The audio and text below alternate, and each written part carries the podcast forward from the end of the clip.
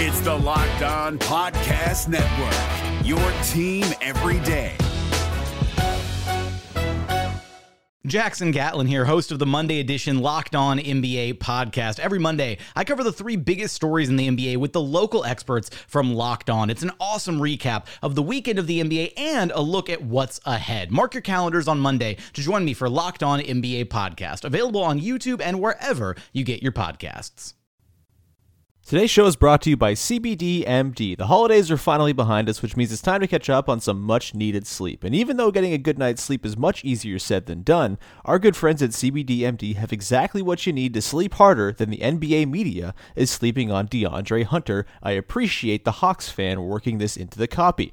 CBD PM blends 500 milligrams of high quality CBD with melatonin, valerian root, chamomile, and other sleep promoting agents to create a powerful and effective sleep aid. And if you want to relax a little before bed, their new CBD bath salts fuse superior CBD with Epsom, Dead Sea, and Himalayan salts to turn any bath into a luxury experience, and they're available in lavender or eucalyptus scents as well as soothing nighttime blend with melatonin and calming herbs. Look, the holidays are very stressful. Everything is stressful right now. You're probably sitting up waiting to fall asleep every single night. Well, guess what? CBDMD can help you shed the anxiety, shed the ang- antsiness before bed, and get your ass to sleep. And to make it even easier, to get the year started off right. They're offering all of our listeners 20% off your next order when you use the promo code NBA at checkout. Once again, that's CBDMD.com. Promo code NBA for 20% off of your purchase of superior CBD products from CBDMD. Oh, like, because when I shot, I expected to make it. So, like, I don't shoot trying to miss. You are Locked On Raptors, part of the Locked On Podcast Network, your team every day.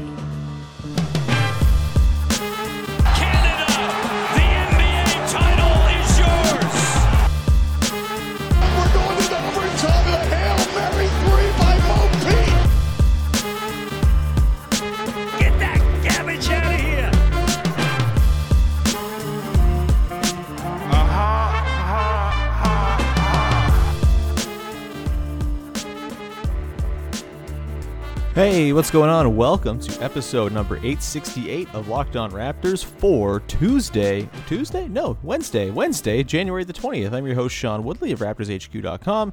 You can find me on Twitter as always at Woodley Sean. You can find the show at Locked On Raptors, and you can also find all sorts of good stuff on the Locked On Podcast Network covering all of your favorite teams. And in particular, things are of note in Toronto today. The Toronto Blue Jays signed George freaking Springer yesterday, in addition to Kirby Yates, who is a really, really good closer, and AJ Andrews has it all broken down for you on an excellent reaction episode that dropped late last night after the news poured in. Uh, very cool times to be a Toronto Blue Jays fan, and if you are interested in the George Springer signing, what it means for the Jays, go listen to Locked On Blue Jays with AJ Andrews today. All right, on today's show, on today's episode of Locked On Raptors, we are diving into the Heat Raptors matchup with our pal David Ramil of Locked On Heat. Of course, the Raptors and Heat play two games, Wednesday and Friday this week against one another, and we dove into the matchups, some matchups we're interested in watching. We talked about the sort of interesting starts for both of these teams and how they're both kind of butt out of the gate and whether or not things are salvageable.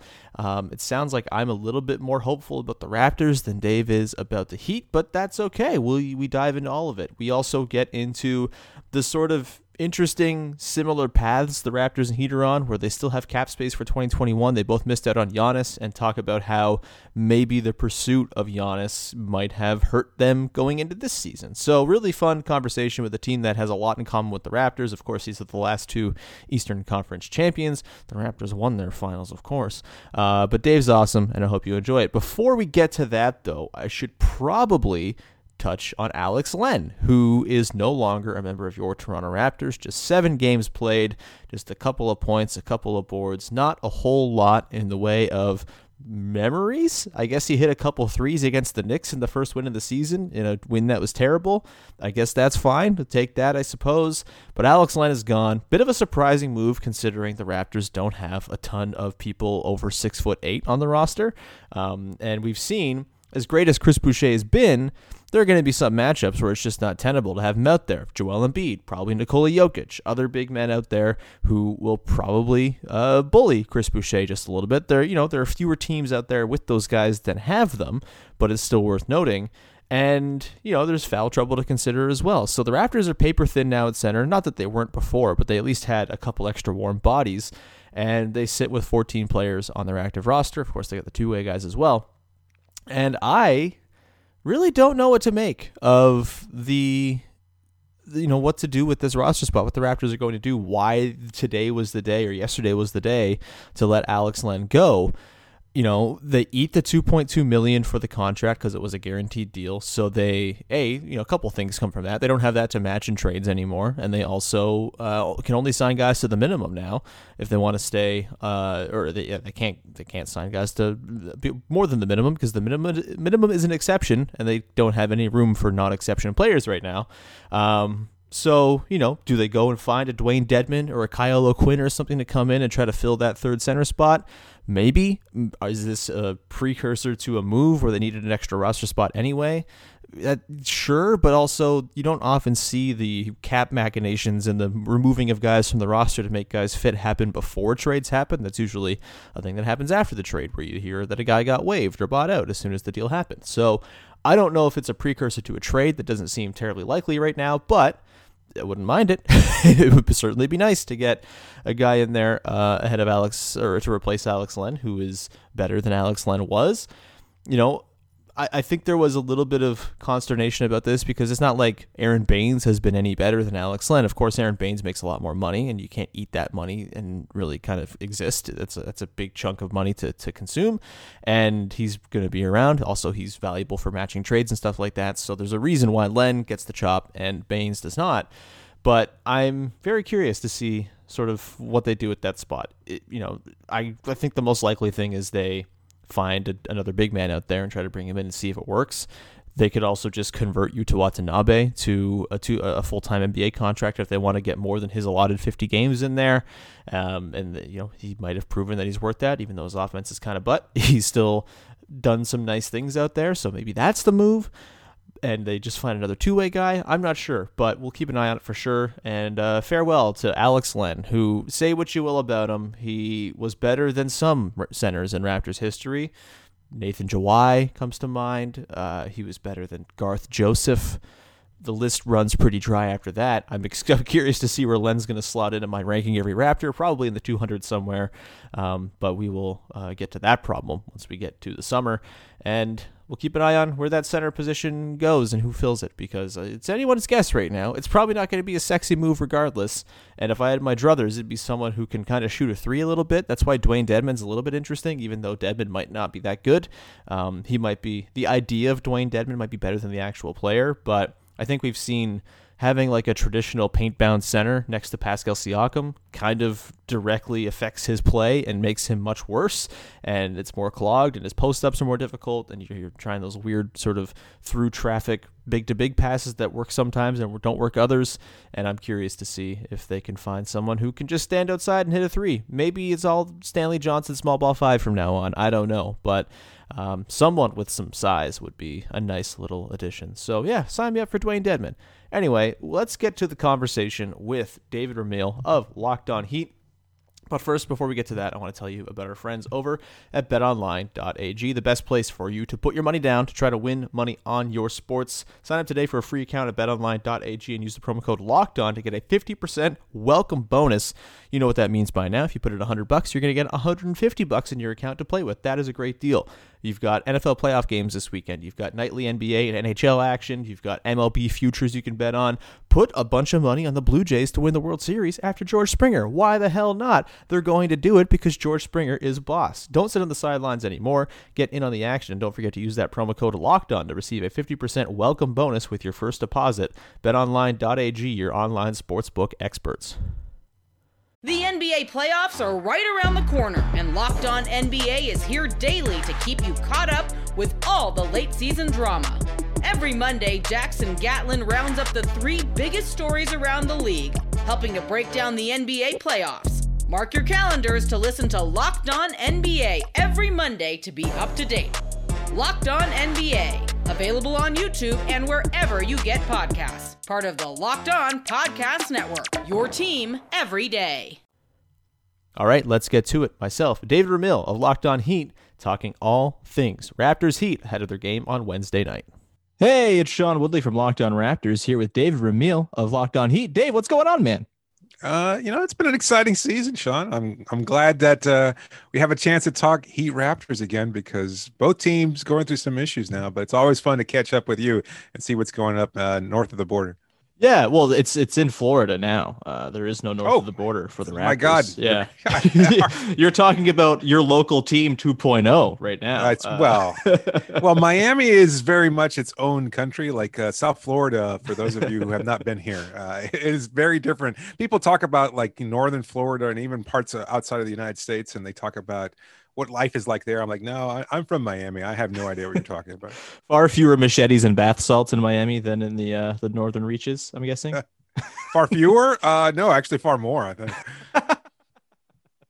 uh anyway uh let's uh let's dive in here as, as uh we've alluded to in the top of our shows the heat and raptors play two games against each other wednesday and friday both in tampa bay at the raptors adopted home which is uh you know not really a home it's just a place where they're playing while the pandemic rages on um and both of these teams as you mentioned kind of struggling out of the gate here the raptors are five and eight they are currently 13th in net rating. They just moved past having a negative point differential on Monday night with their win over Dallas. They are now a plus 1.0 net rating, 13th in the league. And the Heat are all the way down 24th in net rating, negative 3.6 per 100 possessions. The defense is not very good. The offense is not very good. And obviously, they have dealt with a lot of COVID concerns as well. Uh, before I let you grill me about the Raptors and why they stink right now, uh, Dave, what's going on with the Heat? Why are they five and seven? Why do they look so rough out of the gate? Uh, I have no idea. I don't think anybody else does, to be honest with you. I, I feel like one of the things that we keep hearing from Erik Spoelstra, and I kind of see it play out pretty regularly watching this team, is they don't have a clear identity. They were so all in on the identity that they assumed in the Orlando bubble of going with small ball and starting Jae Crowder and having Bam at center. And it worked, obviously, because they were able to go all the way to the NBA finals. But without Crowder and not, you know, re-signing him this past offseason, they've kind of just been left scrambling trying to figure out what that new starting lineup is. They've you know they're five and seven 12 games so far and they i think they've gone through 10 different starting lineups. And a lot of that yes obviously due to the covid related issues that you mentioned but they're trying to incorporate tyler herro as a new starting guard that hasn't exactly worked though he's not expected to be the lead playmaker or ball handler because that falls on jimmy butler and or bam Adebayo. he's still costing them some turnovers trying to figure out what his role is as he's trying to be more of a ball handler uh, you know lead playmaker and things of that sort and so there have been lots of other issues with Jimmy missing a bunch of games, not just because of the COVID issues, but also due to injuries. He missed a couple of uh, two and a half games in total, starting Christmas Day uh, when he went out at halftime against the New Orleans Pelicans. So they haven't had a lot of consistency there. Bam, arguably their best player, hasn't been around much either. Goran Dragic has missed you know, as a, their best uh, bench scorer. So they're just they've been trying to you know, trot out all these new lineups on an almost daily basis and nothing has really stuck. And i mean credit to them that they're actually at five and seven considering how much they've had to go through so far in an early season. But yes they're they're struggling to find any sort of consistency because well the world around them just doesn't let them Yeah, fair enough. Uh, so the Butler thing's interesting. He uh, he was out on Monday against the Pistons in the when the Heat picked up uh, due to the COVID protocols. Any word on if he's going to be available for these two games against the Raptors? none uh, and which changes everything dramatically obviously Yeah, Uh, of course. So they, they've been trying to scramble, trying to find some kind of perimeter defense that hasn't worked. Partly why their defense has been so bad. Uh, the Mhm. Detroit Pistons, obviously the worst team in the Eastern Conference, uh, made them look. I mean, they they look like world beaters against the Heat because hmm. they just had no answer for them from the three point line, and that's even with Bam out there. But without Avery Bradley, without Jimmy Butler, they just don't have much on the perimeter defense aside from Bam.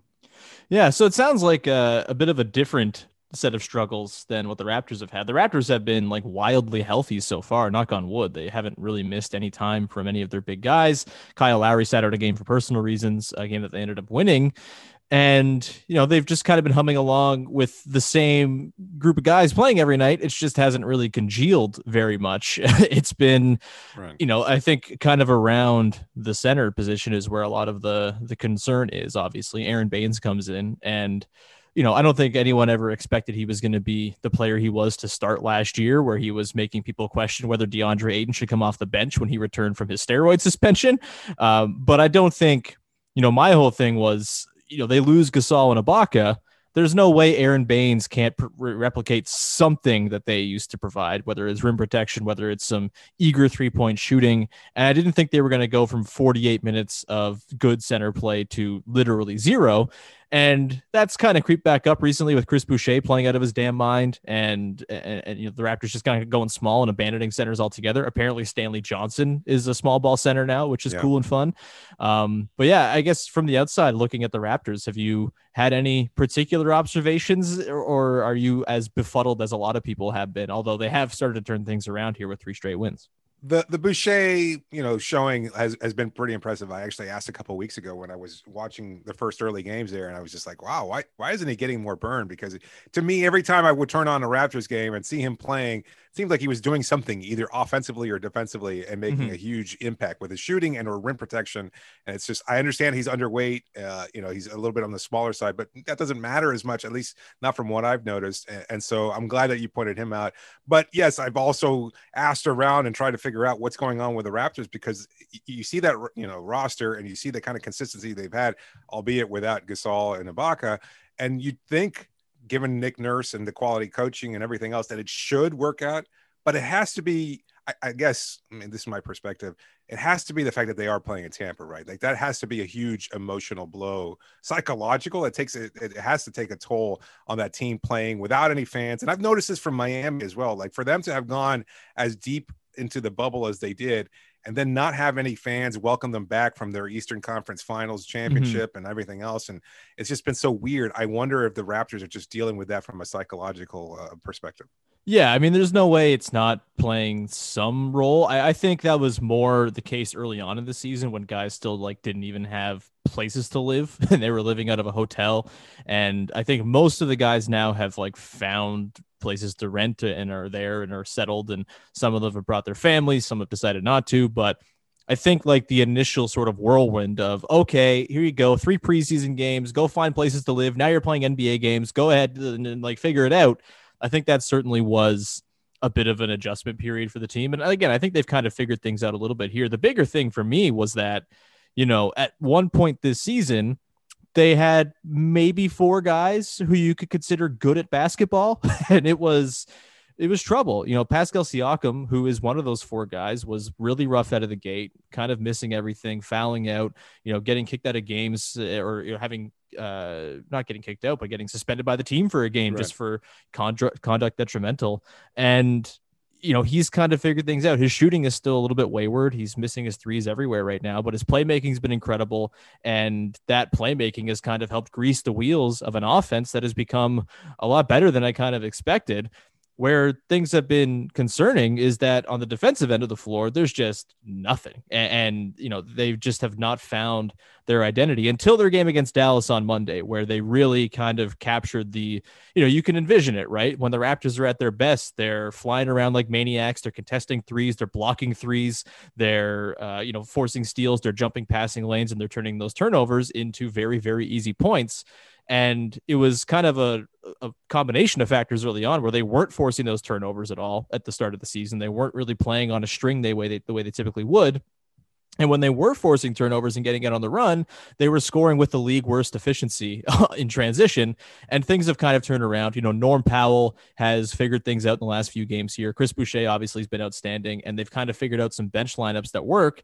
And as a result, you're kind of seeing them find their old formula, albeit a little bit less intimidating because you don't have uh, Ibaka and Gasol. And, you know, I mentioned they had four good players at the start of the season. You could maybe say they have six right now, and sometimes a seventh will pop in, but there's still kind of a thin margin for error there where if a couple guys have an off night, it gets pretty dicey. Uh, and so I think having everyone kind of round into form now and have the defense kind of stabilize, that I think will certainly lead to the Raptors continuing the run they're on. Like, I don't think they're this five and eight team that is going to be, you know, fighting for play in position. I think they're very clearly going to be just a regular, you know, top six playoff team by season's end.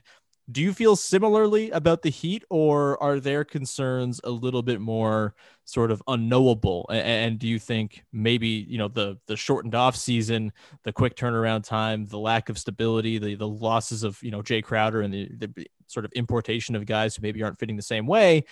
Are you confident that he will turn it around, or are you concerned that this might be a season long struggle for them? confident might be overstating it a little bit, but I just there's so little to actually work with. There's no actual team that we can kind of gauge whether or not they might be able to progress because right now we've been, you know, they've been so dysfunctional without Jimmy, without Goran, without Bam for long stretches of time there that you're not quite sure what to make of this group. Like on paper, I felt like they were actually going to be a little bit better than they were last year. I thought they were going to work out as far as one of their biggest weaknesses was the point of attack at the guard position. You bring in a guy like Bradley, who's, you know, in the few games that he's played, he's actually exceeded expectations, at least to me. And so I'm thinking to myself, oh, this looks like a really good balanced team, maybe even slightly more balanced than they were last year. I didn't expect Crowder to be as consistently great from the three point line as he was early in his tenure with Miami. We even started to see some of that regression deeper and deeper into the playoffs. So I, I know that re-signing him would have been a mistake because he did want a long-term deal and he did want some of that contract stability. Even now, he's coming off the bench for Phoenix, so it's not like it's been this huge shock to see him regress back to the mean. That's just who he has always been mm-hmm. throughout his career. So I don't think it really mattered that much. So, uh, but Miami still just hasn't had enough of a, a, a you know roster to in, in, any kind of consistent format where we could say, oh yes, they're going to be fine. Totally. Removed from all that, removed from all that, I'd have to say I think they'll figure it out. Like what if Jimmy comes back and he's healthy and he doesn't have any kind of lingering ankle issues or anything like that, and he doesn't have COVID related issues or anything like that, because we don't even know if he's just following the health and safety protocols because he himself was diagnosed with COVID or because just, you know, contact tracing or things of that mm-hmm. sort. The team has been really mum about that and rightfully so, I guess. But we're not sure what's going what's going to happen next with him. But assuming that he's back and healthy within the next two, three days, games, whatever, then I think they'll be able to figure it out and return back to some normalcy. I, their offense has been somewhat problematic. They're not getting to the line as much a lot of that is because of Jimmy Butler. Uh, Tyler Herro's missed the last couple of games as well, so I, I think his shooting has been a little bit uh, less than expected from, particularly from the three point line. He's only shooting like I think like thirty percent, and, and so we expect that that's going to turn around at some point. And they have, you know, they've got some nice players. They drafted Precious Achiuwa. He's fit in kind of as Bam Adebayo 2.0. Mm-hmm. You look at this roster, and if it's healthy, if it's intact, then I think they're going to be able to duplicate what they did last year to some extent, at least show that kind of consistent defensive presence and, and great offense that they showed for so so much of last season. All right, Dave and I got more coming up for you, including some talk about how the Giannis pursuit might have affected both of these rosters heading into this season, maybe contributed to the slow starts. But first, I want to dive into our friends over at Built Bar, who, you know, you know by now, Built Bar rules. They're amazing. They've got 18 amazing flavors. They are all revamped and more delicious than ever. I can attest to this. I got a new pack in, in the mail a couple weeks ago, and they are better than I've ever tried them. And they are some incredible flavors, including a couple new favorites. It's lemon almond cheesecake. My God, that is freaking delicious. So is apple almond crisp. And then you've got the classics like toffee, almond, orange, and the rest. Banana bread, also a particular favorite of mine. Bars are covered in 100% chocolate. They're soft and easy to chew, and they are great for the health conscious person. You can lose or maintain weight while indulging in a delicious treat. Bars are low calorie, low sugar, high protein, high fiber, great for keto diets as well. And of course, you have a ton of wonderful flavors to try out, including the new Cherry Barcia, which is very good. 17 grams of protein, 130 calories. That is not many calories. 4 grams of sugar and 4 grams of net carbs. Give it a try. Go to builtbar.com, use the promo code Locked On, and you'll get 20% off of your next order. That is the promo code Locked On for 20% off at builtbar.com. The NBA playoffs are right around the corner, and Locked On NBA is here daily to keep you caught up with all the late season drama. Every Monday, Jackson Gatlin rounds up the three biggest stories around the league, helping to break down the NBA playoffs. Mark your calendars to listen to Locked On NBA every Monday to be up to date. Locked On NBA, available on YouTube and wherever you get podcasts. Part of the Locked On Podcast Network. Your team every day. All right, let's get back to it. Myself, David Ramil. Just a reminder, though, before we continue the conversation, that you can go listen to Locked On Bets wherever you get your podcasts. Your boy Q, Lee Sterling of Paramount Sports, leading you through the betting action every single day and winning you some freaking money. So go listen to Locked On Bets today. Yeah, I mean, I'm with you. I think like Spoelstra's too good a coach. Bam and Jimmy are too good. I feel like if they get Jimmy back, there's no reason why they shouldn't figure things out. I mean, I was lower on the Heat in the regular season, I think, than some people. I thought the quick turnaround and maybe just sort of the insane chemistry role they were on in the postseason maybe yeah. wasn't totally sustainable, and they were going to be sort of more in the five six range of the Eastern Conference. But uh, yeah, I, I, don't. Well, they were last year to too. yeah, mean, totally. Yeah. Yeah. So yeah, I, I, don't see them know, being this team all year. No, no. And, uh, you know, I, I just, it's so weird with this. I actually thought that they would be able to kind of come out of the gate because of that consistency, because they were their continuity as far as their roster was mm-hmm. mostly mm-hmm. intact, with the exception of Derrick Jones Jr. and and Jae Crowder. But I thought they were going to be able to just get a good start to the season, then towards the end, maybe taper off a little bit because injuries would pile up because of the short off season, what have you.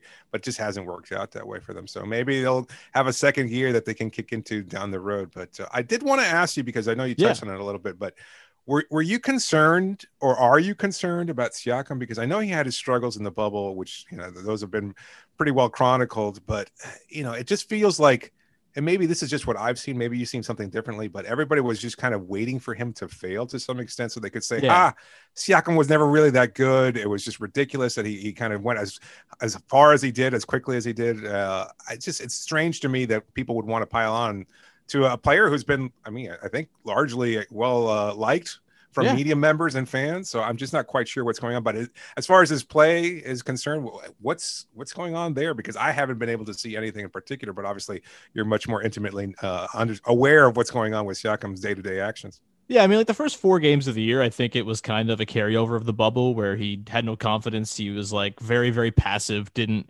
really remember that he's six foot nine and one of the fastest players on earth. and you know, that's kind of toned down a little bit, and he's actually kind of rediscovered that. Uh, they went out west for a for a long road trip. I think they they went one and three on it. And, but even though they went one and three, that's where the process kind of started turning around for Pascal and for the team as a whole.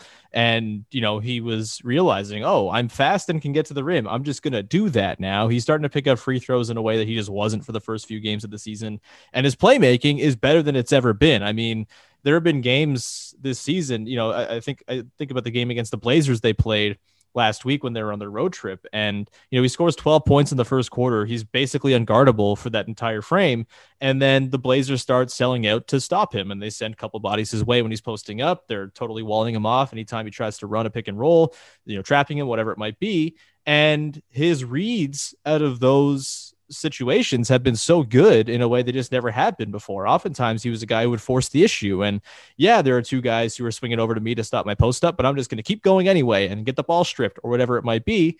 And he's just become far more content to kick out, have them swing it around. And it's created a pretty healthy looking half court offense as a result the shooting I, I don't think is going to be this bad all season long. You know, he was a 36% three point shooter last season, if I recall. He's been a pretty good shooter for a couple years now. And he's just, I think he's just in a bit of a slump there. So I'm not too, too alarmed by that. It, you know, it's all about expectations with Pascal, right? Like if you think Pascal Siakam is supposed to be like a top 10 player, a number one, you know, option on a championship level team, you're probably going to be left quite disappointed. Right. But if you're hoping he can be a really good number two or like the best number three, then that's kind of your expectations will be met, I think. And that's sort of the thing about the Raptors is they are, I think, in still in fact finding mode and seeing what Pascal is and what might fit with him down the line.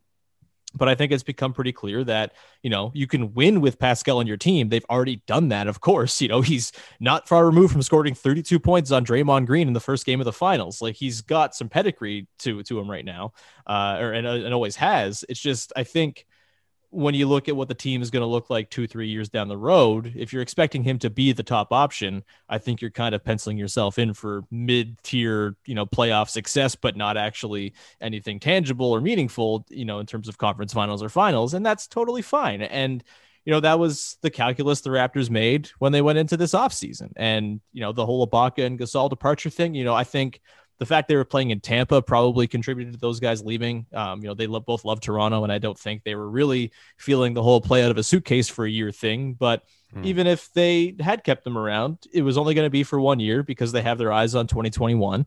And that's basically been the way they've gone about building their team with that summer totally clear and having the decks, you know, totally open for them to do whatever they want And of course, the big white whale, Giannis, signs the supermax before the season, and that changes everything. And so, you know, they're in a bit of a weird sort of in between now. And I think it's becoming clear what Pascal is and what they need to pair with him to be really good. And it's not like they won't get chances to trade for that guy down the line or potentially sign someone this summer too, if you know Victor Oladipo becomes available. But I am curious, sort of on that thread, about the Heat and how they went into this season sort of after the news of Giannis signing the Supermax. Because, of course, the Raptors and the Heat were the two main contenders, it seemed. Dallas had their name in there a little bit, but I never totally bought that. You know, it seemed like Toronto and Miami were the two teams that felt they had an actual earnest shot at landing Giannis if he hit free agency, and of course, arranged their books as such. Did the offseason you know, obviously there weren't the departures of of Gasol and Ibaka, your two amazing centers who have given you reliable center play for 48 minutes for two years. But you know, did the Heat's planning for 2021 affect at all how the team was put together for this year? And do you think that plays any role in the struggles? Well, I have to say, first and foremost, that was masterfully done. How you tied in the answer about Siakam regarding 2021 free agency. That was superb. Um, and, and professional, look, David. Come on. Uh, and it just, I mean, it does apply perfectly. And you're right. I've kind of tried to downplay it because I don't want I don't want my listeners to kind of just you know set the front office on fire, and they're just so dismayed at this point because they were linked to Victor Oladipo briefly, although I think that's still a real, very real possibility, but also linked to James Harden.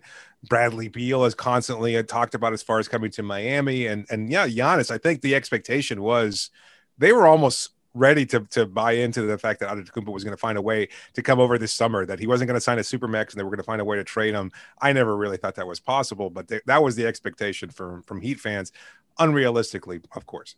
But as far as the overall way that the roster was assembled, yeah, I, I think they might have missed out on some opportunities. I, I think a guy like Ibaka was somebody that they probably could have brought in here, but they mm-hmm. refused to even sign him because they were looking just at one year deals. And, and so I, I, don't know if that was the same reason. Uh, you know, you mentioned the Tampa factor, but I don't know if they were willing to offer a multi year deal. I know Miami was not. They were not. To, yeah. yeah. So yeah, it was interesting. I mean, you could have acquired other players that might have fit in pers- perfectly, where you'd still retain some of that defensive versatility, where you'd still have some floor spacing ability, especially from a guy like Ibaka.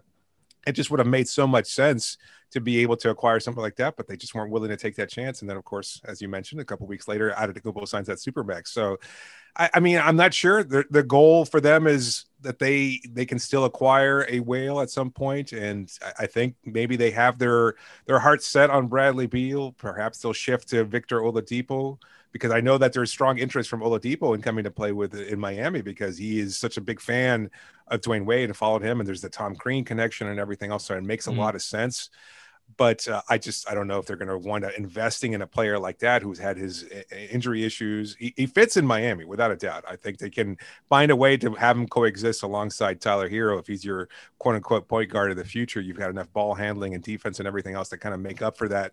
Uh, and so I think they could pivot to that pretty naturally. I don't think there's any chance of signing Kawhi.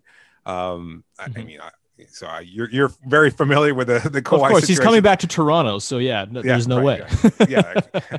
so I mean, yeah, yes, they, I uh, they probably did make some mistakes, and but you know that's just the way this team operates. They in 2008, from 2008 to 2010, Dwyane Wade played at a near MVP level. And it's been one of the biggest regrets for this front office that they kind of sacrificed those two years when he was playing so well, knowing that it was been between the Shaquille O'Neal era and it was the the formation of the big three, which they were all in on, and turned out that they actually were able to pull off.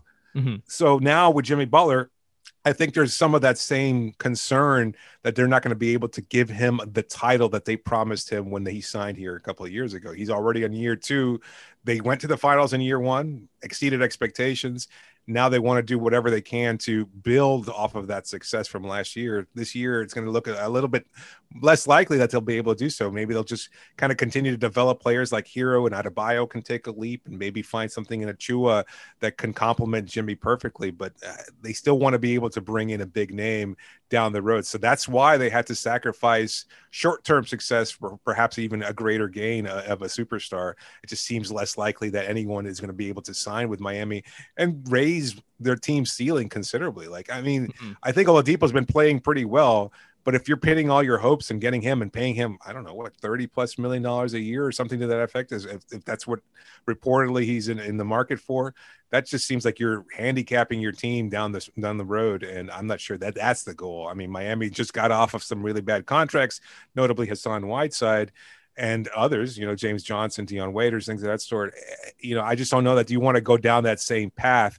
by bringing in a guy like Oladipo, especially when you're only under contract with Jimmy for another couple seasons.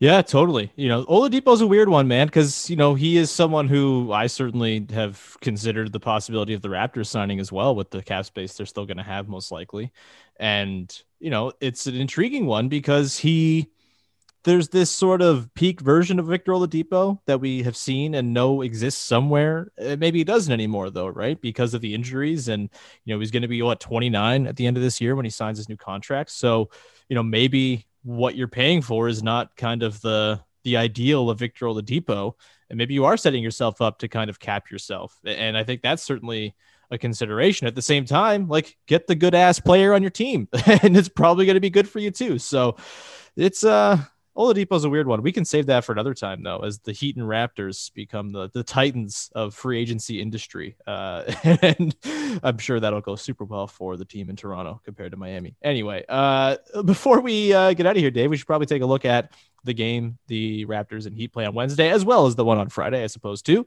Although I'm, I'm maybe our opinions on it will change by Friday after seeing one game between the two squads. But I do want to sort of throw to you do you have a matchup you're particularly interested in seeing in this one? Obviously, we've seen these teams go at each other quite a bit recently. They always play extremely close, usually very ugly games. Uh, is there a particular matchup that is of particular interest to you? Well, so much of that depends on who's available. And yeah. you know, right now, uh, Herro probably out, uh, Jimmy Butler likely out too. Uh, so, given all that, I mean, that's two fifths of your starting lineup. I mean, I guess it kind of defaults to Bam Adebayo and whoever kind of starts guarding him. My my feeling would probably be Siakam, right? The, the Siakam mm-hmm. Adebayo matchup seems to like it makes sense. I, I guess uh, Baynes is probably going to start for a couple minutes and then get taken out. So I, I, guess he'll probably wind up guarding whoever winds up playing alongside Adebayo in that front court. Right now, it's been kind of a mixed bag. Kelly Olynyk has been starting the last few games, and Mo Harkless seems like he might get the starting nod moving forward because he provided some great energy in that win against the Detroit Pistons. So Mo Harkless and Anunoby is probably the second matchup that I'm most interested in because I think Olynyk Baynes probably cancels each other out to some degree, although Olynyk a lot more mobile than Baynes is. So that's going to mm-hmm. be an interesting one. I wonder if Kelly goes off against the the quote unquote hometown team. I know Canada is a pretty big place, so it's not like he's really from Toronto or anywhere near there. But uh, he's his allegiance to the Canadian national team is well known. So I, to me, it's it's yeah, it's Bam and Siakam because I, I think Heat fans like taking a, a, great sense of pride in that Adebayo, I think, dominated uh, the, the Siakam matchup a couple times last year. Mm-hmm. Uh, maybe I'm misremembering it, but that's how it, it, kind of came across there. I guess Heat fans tend to be a little cocky anyway, and so uh, they're probably thinking they're going to be able to likely steal his lunch again on Wednesday and Friday. I'm not so sure. Uh, I, I, think Bam has so many defensive responsibilities now with that starting lineup so shaky, and with Olynyk and Robinson being negative uh, defenders, and Goran Dragic likely starting if if Herro's not available, and he's a negative defender as well. So I, I don't know that Adebayo is going to be able to play as effectively as he has in the past against Siakam. So that's to me the key matchup. Yeah, I think the front court is super interesting too. And I'm going to throw Chris Boucher into this as well because while Aron Baynes is starting lately, he is playing a ceremonial four minutes and getting the hell out of there and oftentimes never coming back again. Um, and Boucher while he's not starting, he's been playing close to 30 minutes a game in the last couple weeks here as he's been on his heater of you know, six straight games of 15 or more points. I think he's four straight of 20 plus, and he's been kind of, you know, I, I don't want to say he's better than Pascal Siakam because he's not, but his offense has been far more uh, essential to the Raptors than Pascal's right. has recently too. So I'm really fascinated by how the Heat will line up. So, you know, say the Raptors go with an OG Pascal Boucher front court for the lion's share of the important minutes in this game. You know, I feel like there's a place to exploit there somewhere for the Raptors, whether Bam's on Boucher or whether Bam's on Siakam. Whoever's got Olynyk on him probably has a chance to feast a little bit. And I also am curious to see if like OG will sub in and, and do a little guarding of, of Bam because he has kind of taken that responsibility at times to take the sort of big hulking center and he does a pretty good job with it. He's the strongest dude on the team, that's for sure. And you know, I could see the Raptors getting pretty creative with the way they deploy their front court. If Boucher is going to play again 30 plus minutes and he's out there with Siakam and OG for for a big chunk of minutes, that's uh there's some fun little machinations there because you're right. Bam is one of the guys who typically gives Siakam a lot, a lot of trouble. He's fast. He's strong as hell. He kind of can, you know, work off the spin move and, and kind of make Pascal have to go to his counters quite a bit. And then there's also the idea of, you know, what does Pascal do if Bam's kind of locking him down and how does his passing come along? Because his passing has been, like I said, the best part of his game this season. And that's a fun little wrinkle as well. You know, I, I guess what we're saying is who cares about the backcourts in this game? Uh, Kyle Lowry will do the thing where he scores 30 points on the Heat because he always does because they don't really have anyone to guard him. And it'll come down to uh, how the front courts clash. I also am curious to see if Bam Adebayo, who is about the thickness of three Chris Bouchers, will break Chris Boucher in half at some point in this game because that feels like maybe a risky, uh, risky, risky spot for Boucher to be in this one. Um, any straight yeah, my, thoughts here before we wrap up? No, I mean just kind of tying into that because Miami does not have a lot of depth there, and, and right now Erik Spoelstra is reluctant to play Precious Achiuwa and Bam Adebayo in the same lineups, but Achiuwa is going to be one of those players that if, if Bam should get into foul trouble uh, on any of those two occasions, I think you can bring in Achiuwa and you don't necessarily lose a lot um, because he is fairly mobile. He's quick, and and while he's still a rookie, he's he's learning the defenses obviously, but he's been playing very well and he's had some nice matchups against quicker ball handlers and still going up against bigs too. I think he, he had a nice block against. Uh, Joel Embiid a couple games ago too. So he's doing a fairly good job defensively, and so that's going to be an interesting one to see.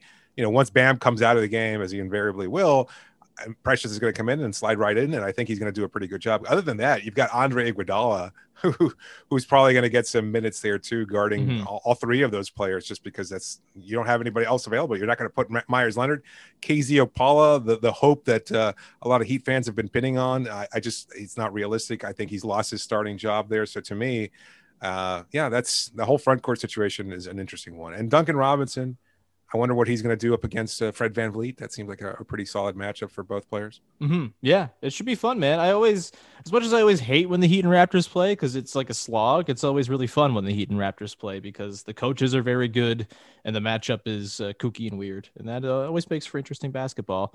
Uh, this made for interesting podcasting. Dave, uh, thanks for taking the time, dude. Where do people check out Locked On Heat? Well, as always, they can follow me on Twitter at Locked On Heat or follow my personal account at DRamil13. And uh, I'll be posting a recap after the game. So make sure you check that out.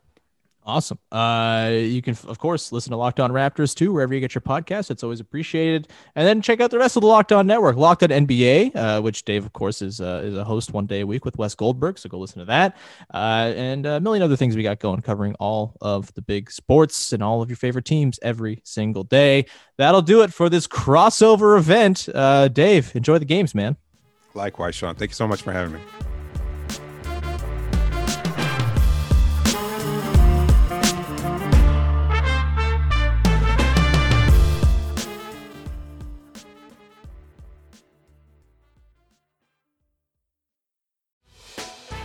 Hey, Prime members, you can listen to this Locked On podcast ad free on Amazon Music. Download the Amazon Music app today.